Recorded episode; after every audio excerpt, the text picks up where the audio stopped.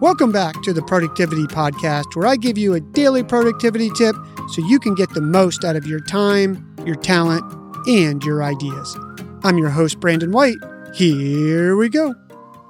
Human behavior and physiology exhibit daily fluctuations. These rhythms are influenced by light and social cues with vast individual differences between early larks and late owls.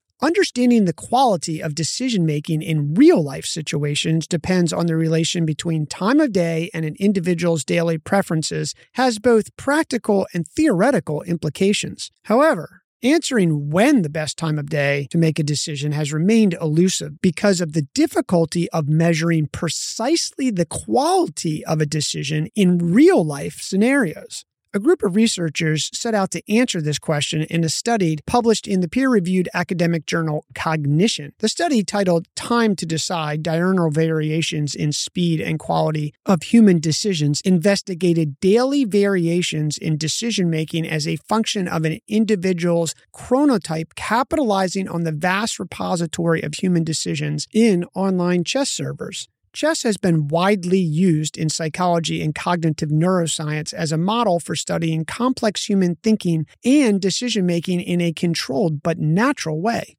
In a chess game, every player has to make around 40 decisions using a finite time budget, and both the time and quality of each decision can be accurately determined.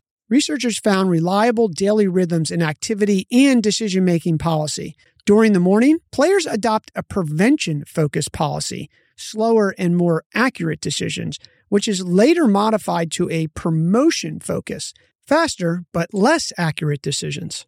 The researchers concluded that the most accurate decisions are made in the morning before lunch. The next time you have to make a major decision late in the day, sleep on it and make the final decision the next morning. It's your best shot at making the right decision.